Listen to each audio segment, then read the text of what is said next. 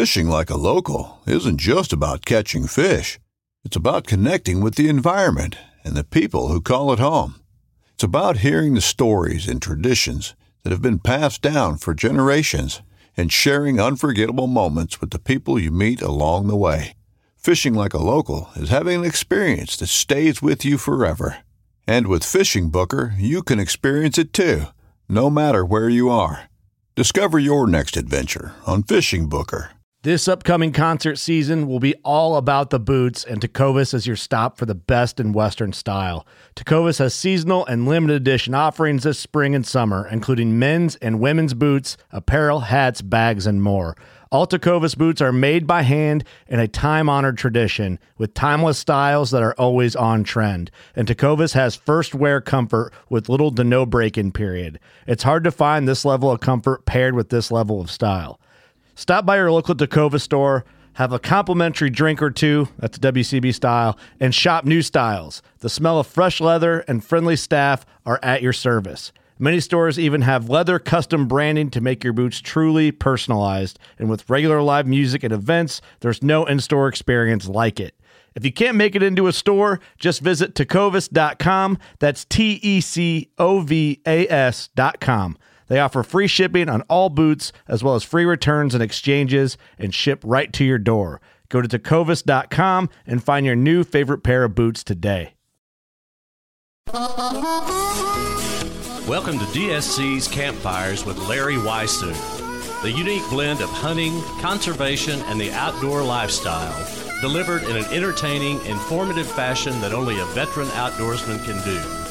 DSC Campfires is brought to you by DSC, Conservation, Education, and Hunter Advocacy. Hornady, accurate, deadly, dependable. Trijicon, brilliant aiming solutions.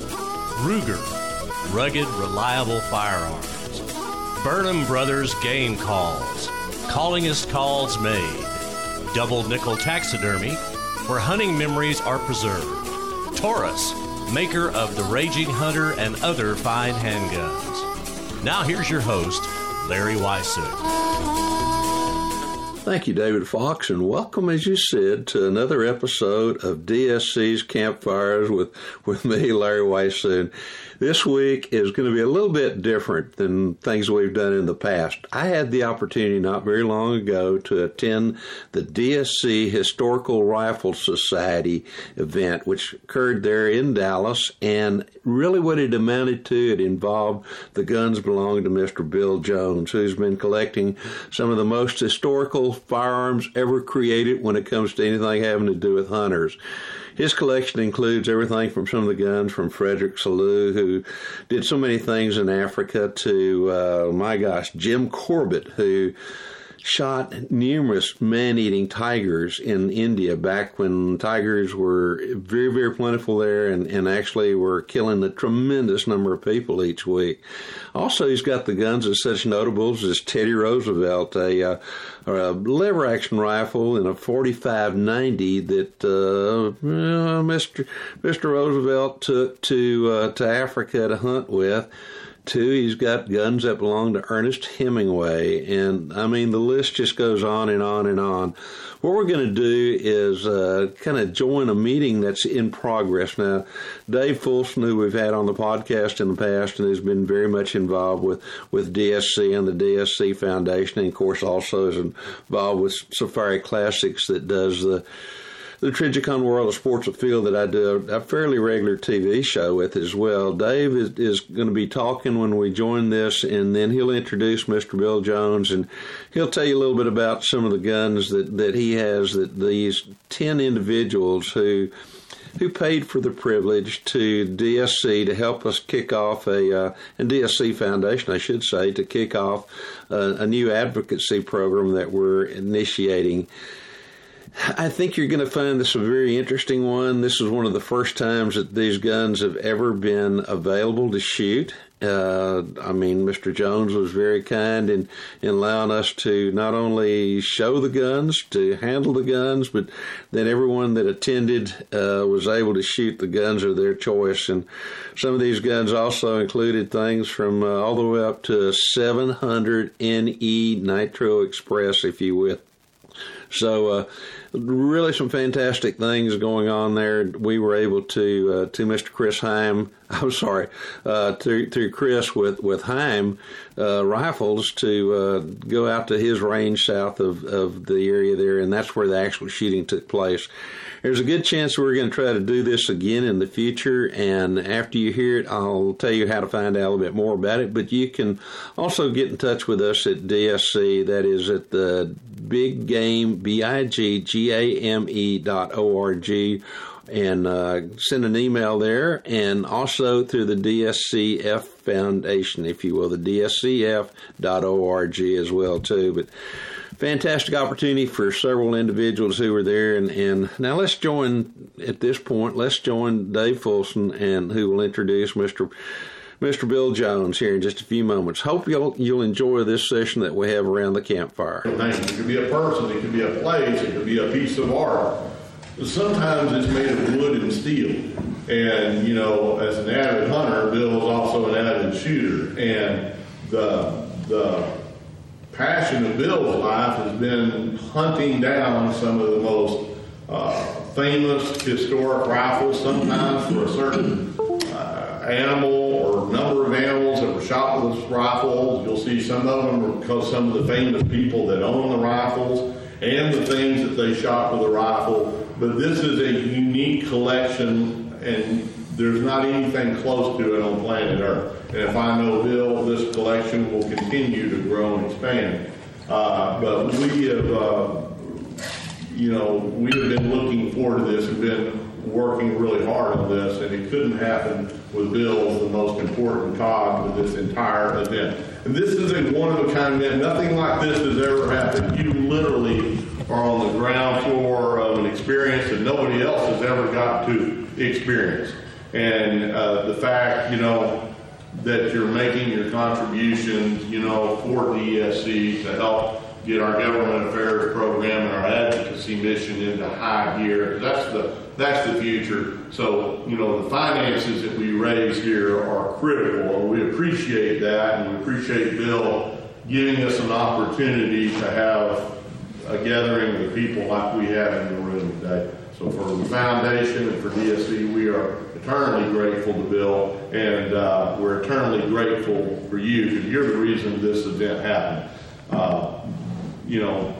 It is really neat to share your passions with people that have similar passions, and those are the people in this room today. So let me just tell you a little bit about, several years ago, we did a video called The Historic Rifles, The Long Journey Home, and all of you will have this. Now, I had two of them spilled out in the truck. So for the two of you that didn't find one in your swag bag, I've got these two copies up here. But the neat thing about Bill, when he gets a rifle, he doesn't put it in a gun vault, and that's the end of it, and he goes in there sometimes at night and looks at them. Bill has a real passion for showing these rifles. One of Jim Corbett's rifles is 275. If you want to go over to the Rigby booth and see it, they put you in a hazmat suit, they spray you with chemicals, get a blood sample, and all this and that. You wear three pairs of linen gloves so you can hold it for 3 seconds so they snatch it back. And Bill's handing these things out, left and right to people, and you're going to get your hands on them, get to hear the stories. This is, imagine, kind of comparable to a program. We're just going to give you a taste of what's waiting for you this afternoon on the range. We're not going to get into detail. We're not going to get in the weeds too much on this, but we will at the range. And not only will you hear about the rifles, when they're made, what they're made, the calibers, and you're going to hear the backstories that made them famous and the backstories of how Bill acquired them, which some of them were pretty incredible stories in their own right. So, Bill takes these rifles, he's taken every one of these rifles where possible back to their country of origin and followed the trails of some of the people that own them. Even in Corbett's case, while he couldn't take the rifle back there, Bill went on a long trip to India and literally followed in the footprints of Corbett to some of the areas where he killed some of the more famous man-eaters, which is just That's the one trip if I could win with you, that's the trip I would have wanted to go. But that's a little bit about our friend Bill Jones, and I also want to say the logistics of bringing these rifles down, was not easy. Bill, drove these down from Birmingham, Alabama yesterday, and so this isn't like he drove across town, Bill. We just cannot tell you how much we appreciate this opportunity. So I'm going to turn it over to Bill Jones. I'll play Clicker Man, and Bill, you can just kind of.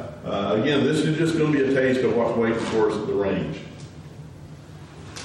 If you go back to that bug shot of me with the elephant, that's Hemingway's rifle. It's a 5.77 Westley Richards built in 1913, and it still closes up like a bank ball. And I've shot a lot of elephant buffalo with it. And Hemingway was a hell of a unique guy. I brought some handouts that may or may not be of interest, but this is a copy we got a photo done with his Look magazine commemorating his 1953 and 54 safari. And if you buy Hemingway's books that Savio did, you can see what Hemingway looked like 20 years earlier and what he's done to himself in the next 20 years. Enthusiastic elbow bending and other stuff. No doubt about it. If it was liquid, he could drink it. Some of this stuff is sort of scattered around. My friend Tony Sanchez took me 3 years to get his 500 Jeffrey approved over here from Spain. Because of the weight problem, they give me 200 rounds of ammo. We can only get 120 on British Airlines, which is a blessing because they're hard to deal with, plus a rifle.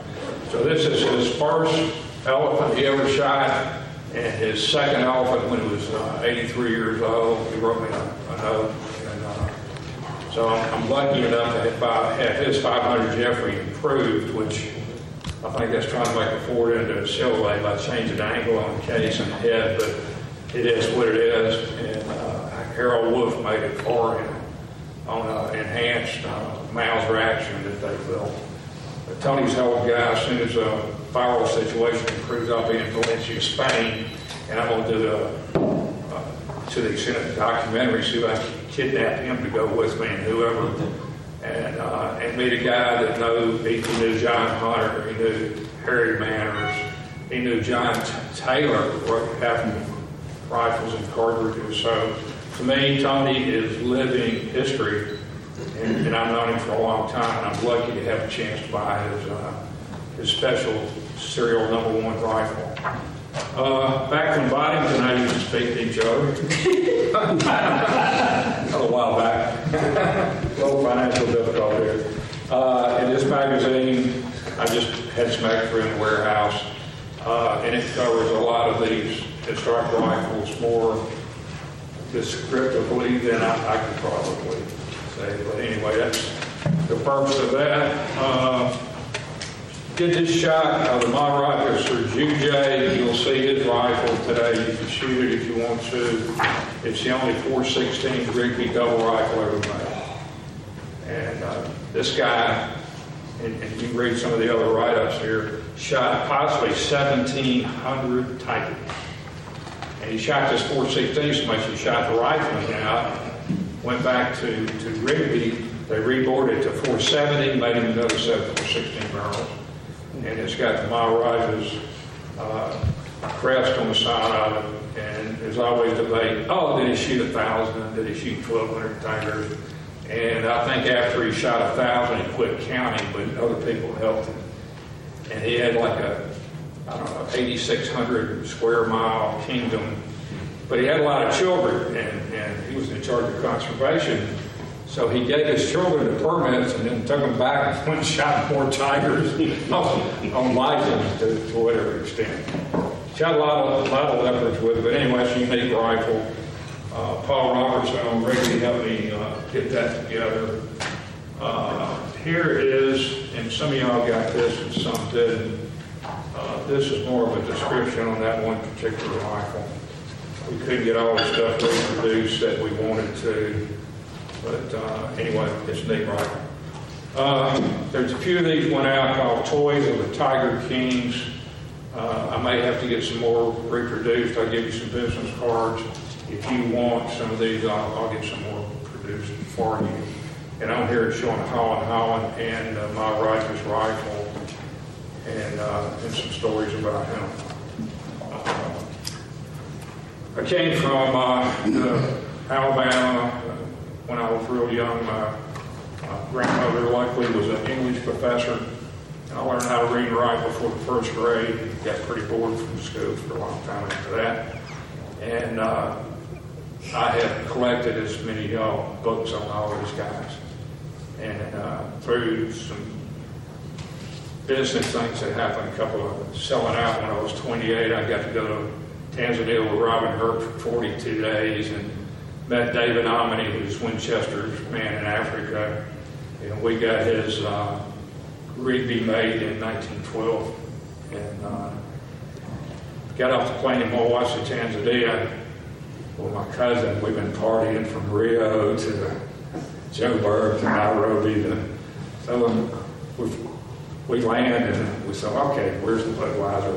What's the deal? And they said, you're going to sleep. We get up 3 o'clock in the morning. You got to go shoot this man if you lion. At that time, the only lions I've seen was in the zoo. So I'm thinking about, I was in the Marine Corps. I was doing a lot of shooting, but, lions, I don't know about.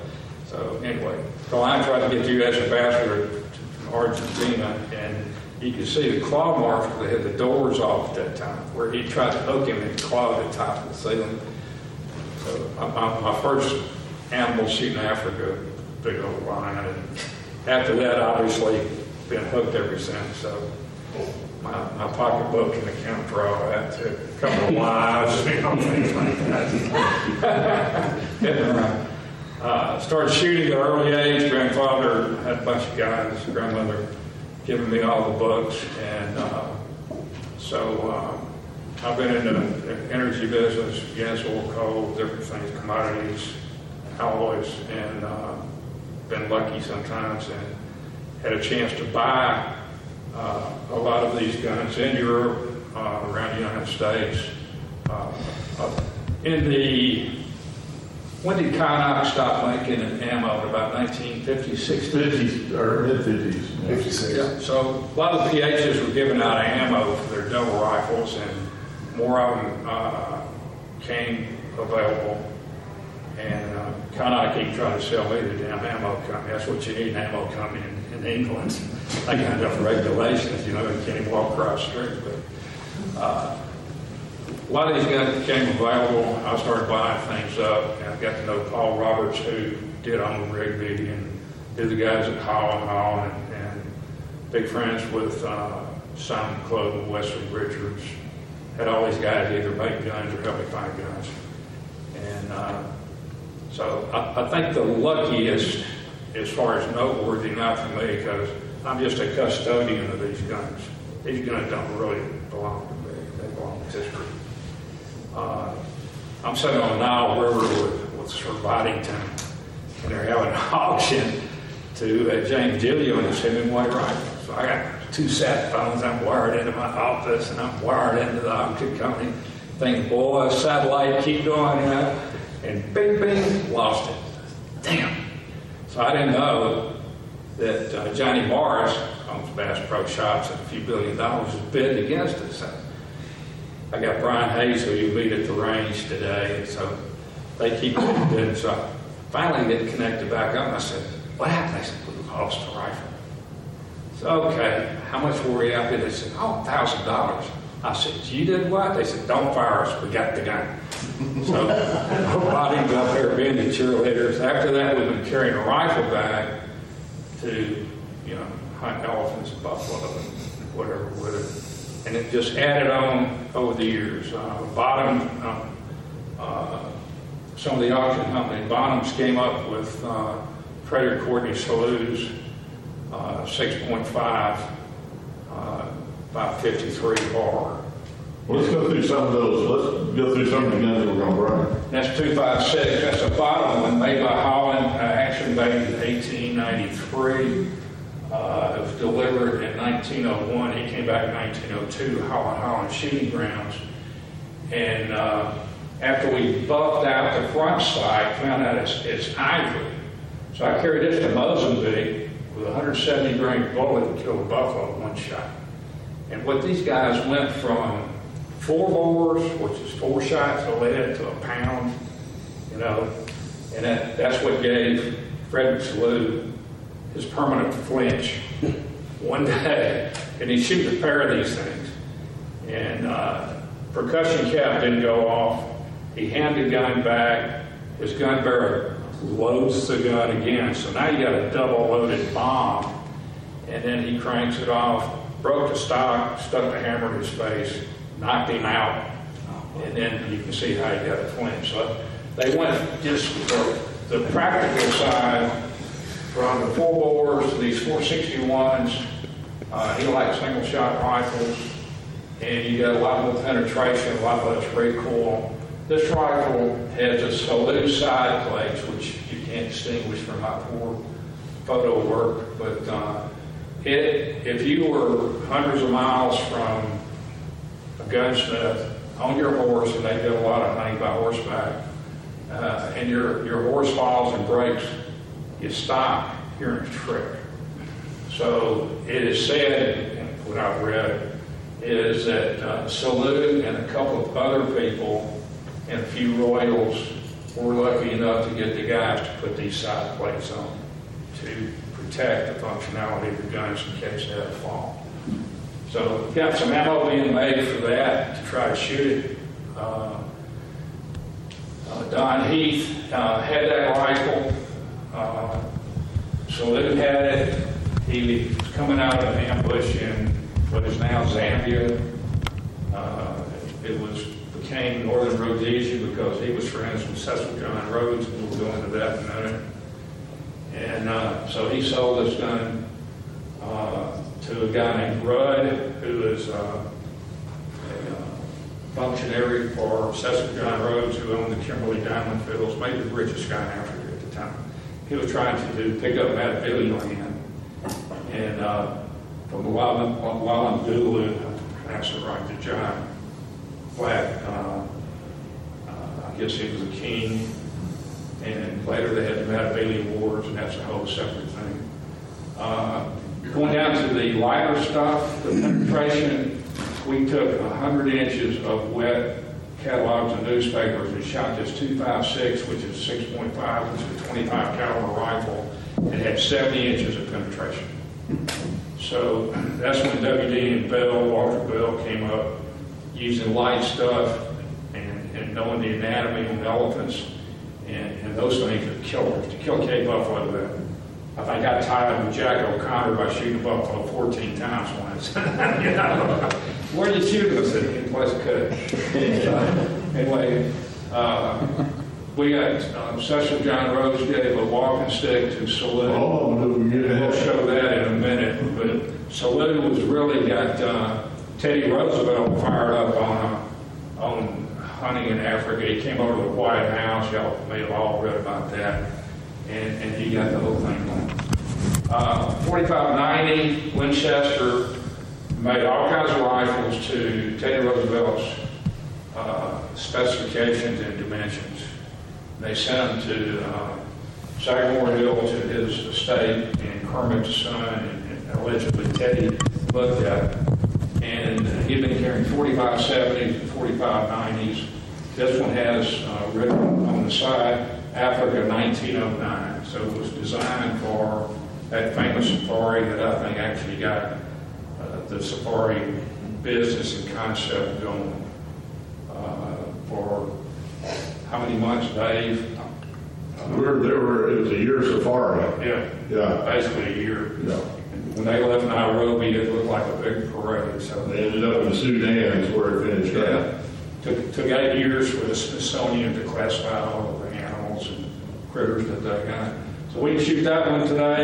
I'm going to take it back on my line hunt, I hope, next month, just because Teddy loved the West and I love the West, and try that out. Percival was on the Hemingway, on the Teddy Roosevelt Safari. He was a young apprentice, P.H. then, a very young man. And R.J. Cunningham and some of the other guys. Leslie Tarleton. And that, they had quite a deal. He ended up being, I think, for 18 or 20 years, the president of the East African Professional Hunters Group. And he was the dean that got everybody from Harry, Sylvie, to you name it. All the guys from Kerr Downey. He basically trained them to be in the business. And he took Hemingway on his first trip. Hemingway got him by the luck in 1934, and then came back in 1953 and 54, as shown in this handout from Look magazine. That's a rifle. I've used it a lot, displayed it a lot, has a lot of interest. There's some indentations on the left stock where Hemingway edited Abercrombie and Fitch in New York. He gave it to one of these reporters. Here, shoot this. Slammed the guy against the wall. He dropped the rifle, and that's why you got the historic dents in it. I think plus we got the Delaware. This is the Corbett Fulson rifle. Dave salivates it on the phone. You hear him, you know, get his hankies right. He loves this rifle so much. I'll tell a little quick story on this one day. You know, but I would usually fairly quickly hear about it when Bill would acquire a new rifle, and he called me up one day and said, "What are you doing?" And I said, "Hey, Bill, what's happening?" He said, "Well," "is there a chair handy?" I said, "Yeah." "Do I need one?" He said, "Yeah, you in particular may need to be sitting down." And I knew that could mean one of two outcomes. A, it was a Corbett rifle. Was it a bolt or was it a double? And I said, "Bill, what did you just, it's got to be a Corbett." And he said, "Yep." And he said, "Which one would you rather have?" I said, "God."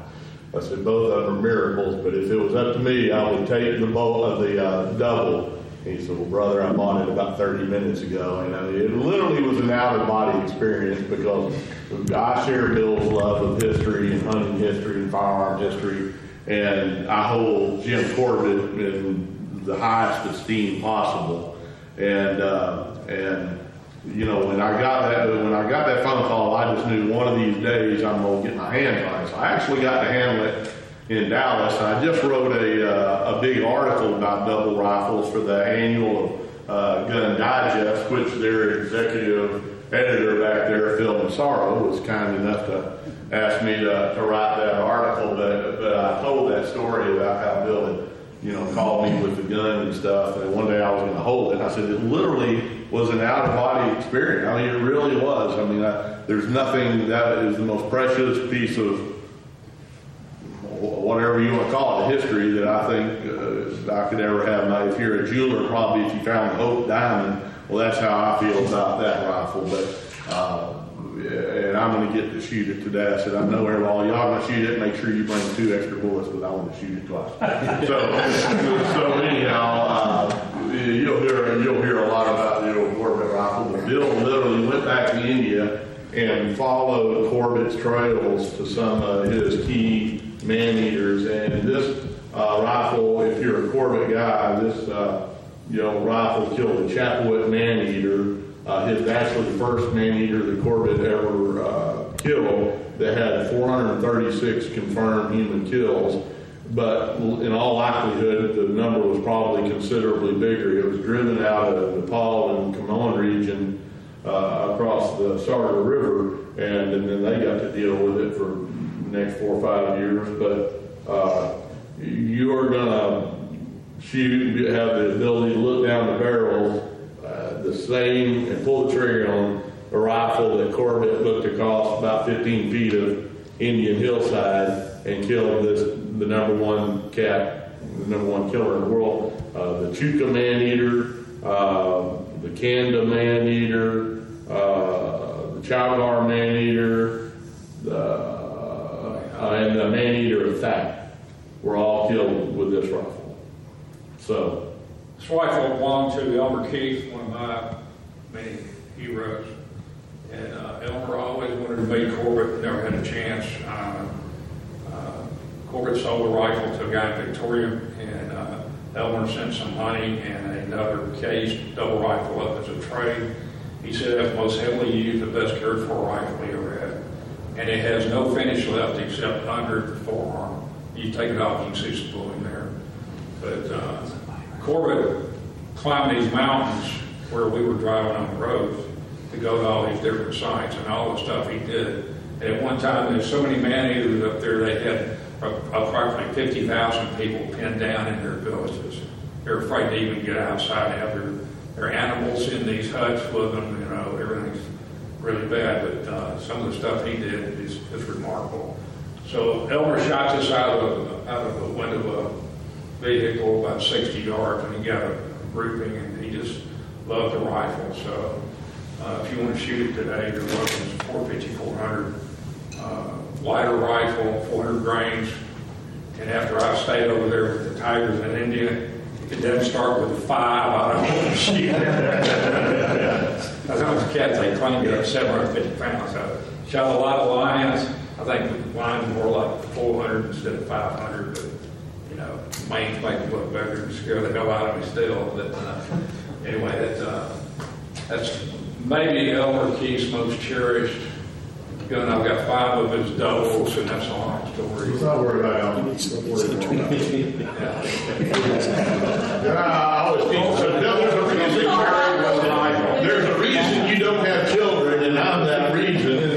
And I can see one day I'll be laying in bed in the middle of the night and just whispers out. There's no words to tell you what you mean to. We'll do a DNA test. And how much I love you. And probably my wife will roll over and say, well, that's so sweet. Thank you. I love you too. I said, no, I was talking to the robber. But anyhow, that was the Corbett to the Fulson Corbett rifle. All right. And there's my rifle. Okay. Here's the guy that may have set the world's record. And you can read a couple of these handouts. And his picture, and we have a lot of other stuff we can send you if you're interested at a later time. And it says in here up to 1700, but he has the world's record as we know it for the number of tigers he shot. And he had between 9 and 12 safari tents made out of tiger skin. The guy was the real deal. When you shoot the damn rifle, and he got out of that rifle, and he carried that one to Africa, and did some hunting. He did 3 trips with John Hunter.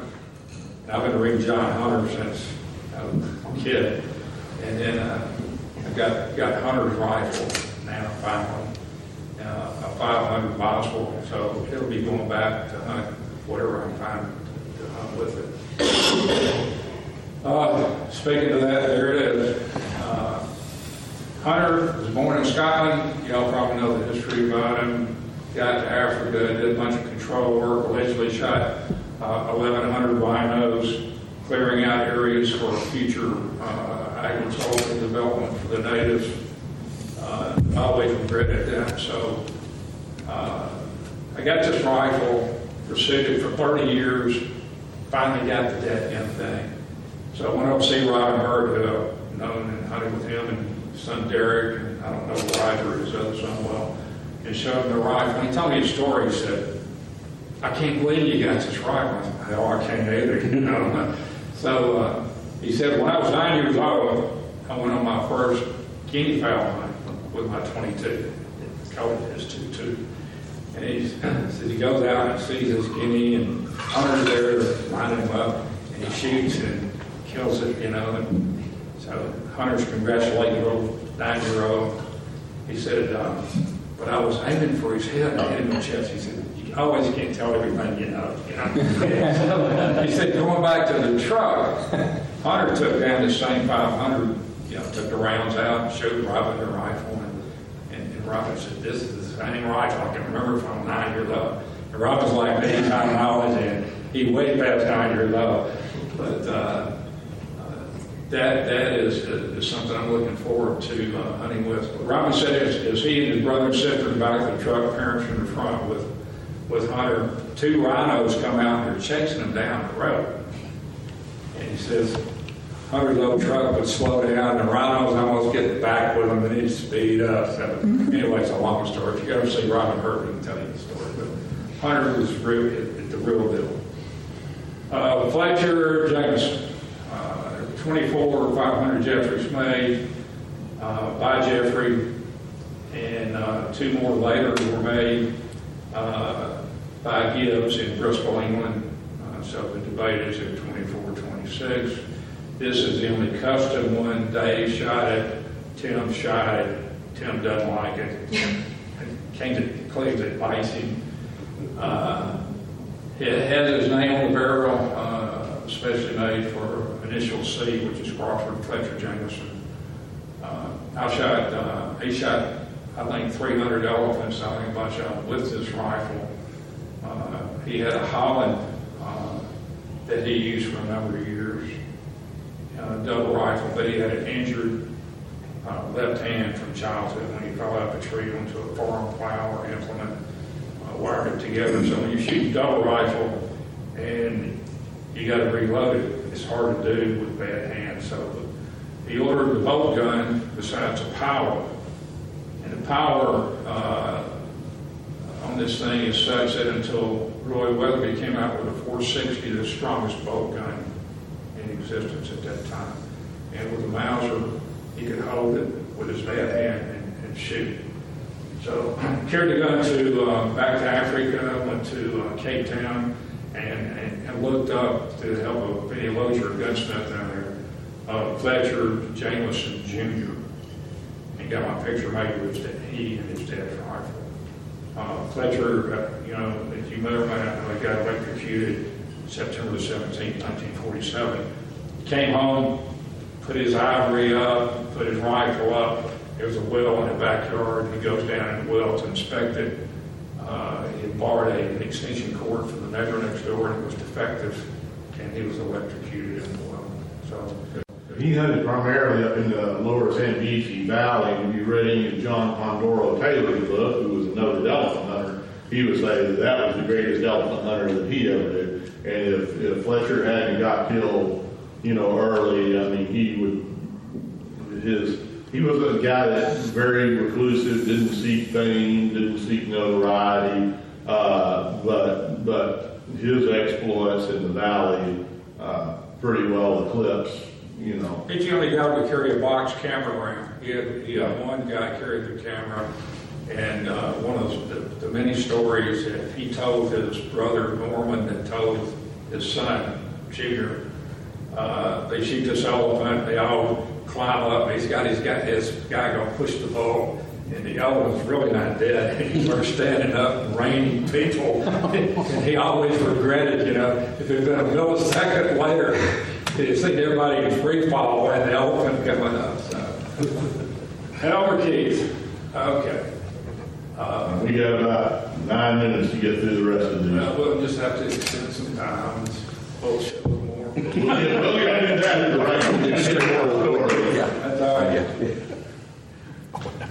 shot this rifle and killed some buffalo with it. Elmer's got a 4.76 I like. It's got his name on the bottom, gold buffalo head.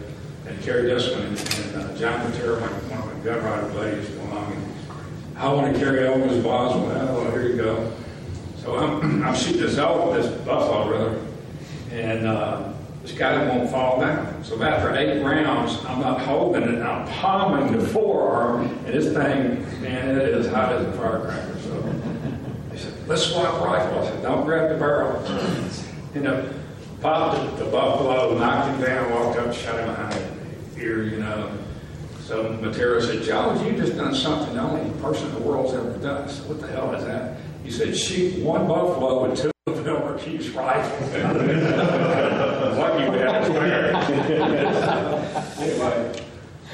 there's 4.76. Simon Clove, Tony with Westley Richards, they made 39 of them. I got 2 of them. I never thought I did Elmer's, but I haven't filed those rifles, counting the Fulson Corbett rifle. You can call it Corbett Fulson, it's okay. All right, next what we got. 4.76 though, 520 grains. It's effective. It depends on which mean buffalo you try it out on. John Kingsley Heath, I think, is underappreciated, underrecognized, and this guy was a real deal. And he was such a pain in the butt. Some people call him Prickly Heat instead of Kingsley Heat. And he did write a book, and he did do everything, and he helped Kurt out. He opened Botswana and parts of Tanzania. He was a pilot, put 5,000 hours in an aircraft. And he had this custom rifle made. And if you read his book, Dave's got a copy, I got a copy of his different ones. He put an extension magazine, 6-round magazine on there. I think that's after he got chewed by a lion. He got charged. So he sacrificed one arm for it while he beat the lion in the nose, and the lion got the other arm. So later on here, he's in the hospital, both calves. Somebody came along and shot the lion off, but he's a hard charger. So lucky to pick that rifle up. Al Beeson built this rifle, custom one, for a 1972 Safari for the famous Jack O'Connor. I love all the stories about how O'Connor and Keith had various viewpoints. Some people say they hated each other with great vigor, but I don't know. Anyway, son Brad, who Dave knows, said that that's the only heavy caliber rifle that O'Connor ever had. And the 4.58, as everybody knows, came along when so much of the ammunition was giving out as Kynite and others ceased making ammo for the doubles. And then Steve Hornady started making ammo for 470s and 45400s, and first thing you know, everybody in the United States wants a double rifle now. And between Heym and Mokel and all kinds of other people are making different ones. We actually, as far as classics, we did a video on Jack O'Connor, and we were really proud of it. Obviously an interesting little guy, but we got to know Bradford and a couple of his historians, one Bob Anderson who lives locally here is a DSC guy, and he said, he was asking him about, that which was in his library or his museum for a long time. He said, well, it fits good, it handles good, it swings up good, but the son of a bitch just kicks harder than I want to shoot, So, he wasn't a fan of it. It was a long way from his 270s that he loves so much. Tony Sanchez, the oldest professional elephant hunter still with us today. And it took me 3 years to get this rifle out of Spain. I was telling a couple of guys earlier, had a couple of man and wife were both had dealer's license in the UK, and they were vacationing near there after all other attempts to get this rifle out. So they got the rifle. Tony gave me 200 rounds of ammo. It's a 500 Jeffrey improved in Harold Wolf, a German master gunsmith, allegedly changed the angle on the neck of the brass and also the base. And later Tony said, well, you can shoot regular 500 Jeffrey ammo. So anyway, so we'll just use some standard stuff today. Its ballistics are the same, 535 grains. And that thing, because of the stock configuration, Tim thinks Fletcher's rifle kicks, we don't like it, that's a ring of chime. But Tony wrote a lot of books, always a gentleman. The picture that we have here is his first and last elephant. Last one, he was 83 years old. So he wrote this note to me, and I just copied it, and I could have got my name on it, but just that how long he hunted for 62 years on safari. So serious deal with me, at least being a gun guy. My good friend, now deceased, David Omni, Winchester's man in Africa. He was on the cover of all these magazines and this and that. One of the most fascinating, interesting guys I ever met. So I was trying to buy Hunter's Africa Safari Company. I was going to get him to run it for me in Botswana and Zambia. And that's a long story, but it's probably a blessing it didn't work out for various reasons. But that rifle is a Rigby 470 made in 1912. When he got the rifle, He thought it was great. He bought it, and his wife on the Never Never Plan. That means like you pay it off for 6 months till you can pay it off, you know. And the former owner, and it must have been a 28-inch barrel, had been shooting buffalo. Somebody shot over his head, hit the barrels. They went in and sawed them off at the damn blacksmith shop. Tried to put it back together. So David takes it out, doesn't test fire, doesn't on targets, takes a client out. It's like a 110-pound elephant out there about the size of a barn. So this doctor client shoots it with a 600. And so David's going to assist. And later he fired it and was 8 inches high to the left with the left barrel and 8 inches low on the right barrel. So anyway, problematic. 700 nitro, we got a pair out we brought out here. Chris Soja was from Malaysia. His family, extremely wealthy. He's telling his family he's in London going to Cambridge and Oxford. It's a good thing about Oxford, they have 7 separate universities. And meanwhile, what he's really doing is trading guns all over the damn world. He's so good at it, Simon Crowe, my friend passed away a couple years ago, hired him to run a production at Westley Richards for 8 years. And meanwhile, he and this other gunsmith friend was trying to come up with a name, you know, that sounded more English than Crystal or something.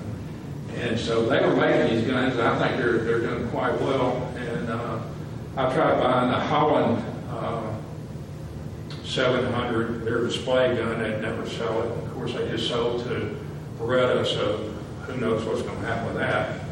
And Russell Wilk helped Bill Felstein, who I know, who's a story all in himself, in the development of the 700.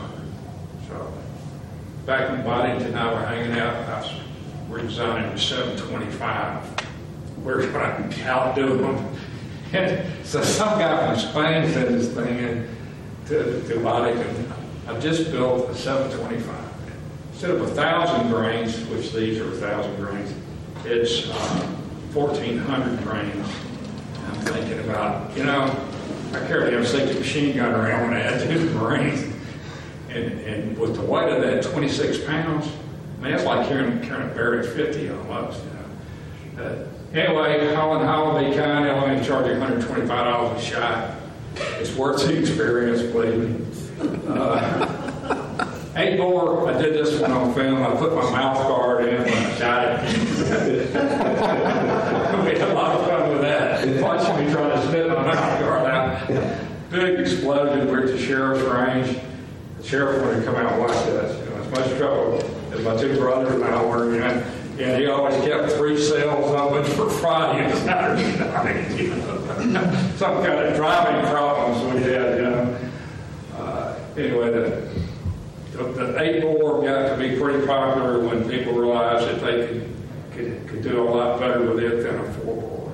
So, Frederick Selous. Very good friends with Cecil John Rhodes, maybe the richest guy at that time in Africa. He started VSA, British South Africa Company, and they wanted to go from South Africa up to Matabeleland, which is now Zimbabwe, unfortunately. It was Southern Rhodesia, then Zambia to the north was Northern Rhodesia.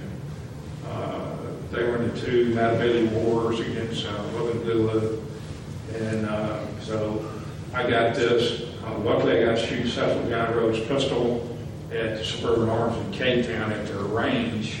And Rhodes died, maybe the richest guy in the cemetery, but he was very close to Selous, who drove the Pioneer Road 400 miles up to what is now Bulawayo, Zimbabwe. And if you go to the British Museum of Natural History, there's a bust of him on the wall talking about being an explorer, you know, hunter, soldier, and that guy was a real deal. So I'm very fortunate to have 2 of his rifles, and I couldn't resist when this came up for auction in England buying this. I thought it all sort of fit together in my historic-driven mind. But other than that, what you got, Brother Dave? Well. Hey, first of all, Mr. Bill.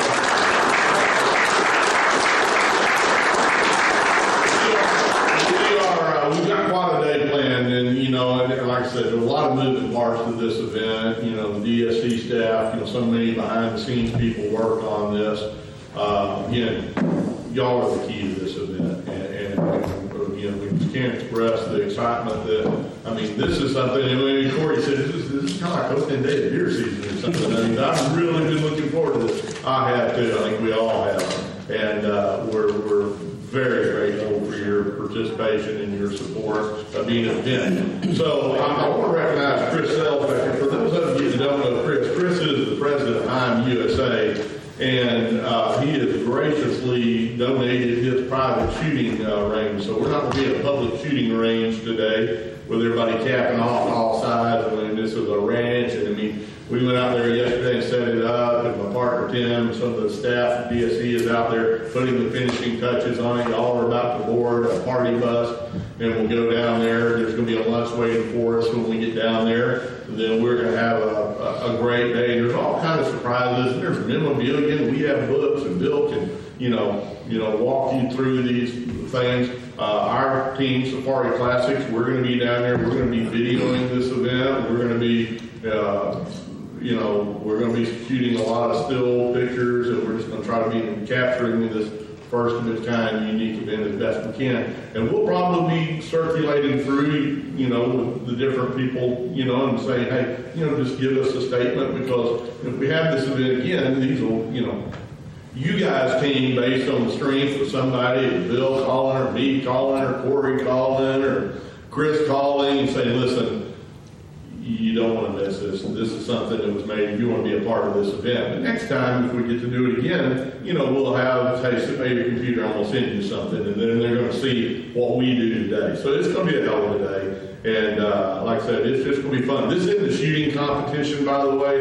This is a fun opportunity. Whether you hit or miss, this is not a shooting competition. So this is just a truly once-in-a-life opportunity to have a hell of a lot of fun, to be with somebody that is, spent a lifetime collecting these one-of-their-kind firearm collections. So I have really I've been counting the hours to this. There's a lot of work that's went into it. And I think at the end of the day, my hope is we all agree that this was one of the coolest days in our shooting and hunting career.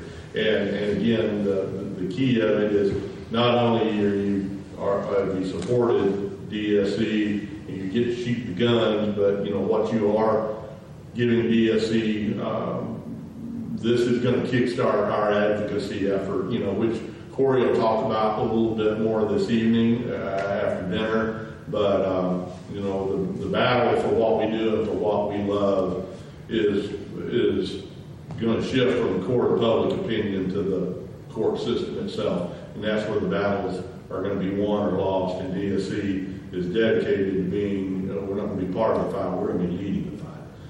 And this is the seed money to get this incredibly important part of our DSC machine engaged and in gear. So we are incredibly grateful for your support of what we're going to be doing. So with that, I'm going to go down and get my car and get out of here. Corey, you got a couple more things? Just one announcement.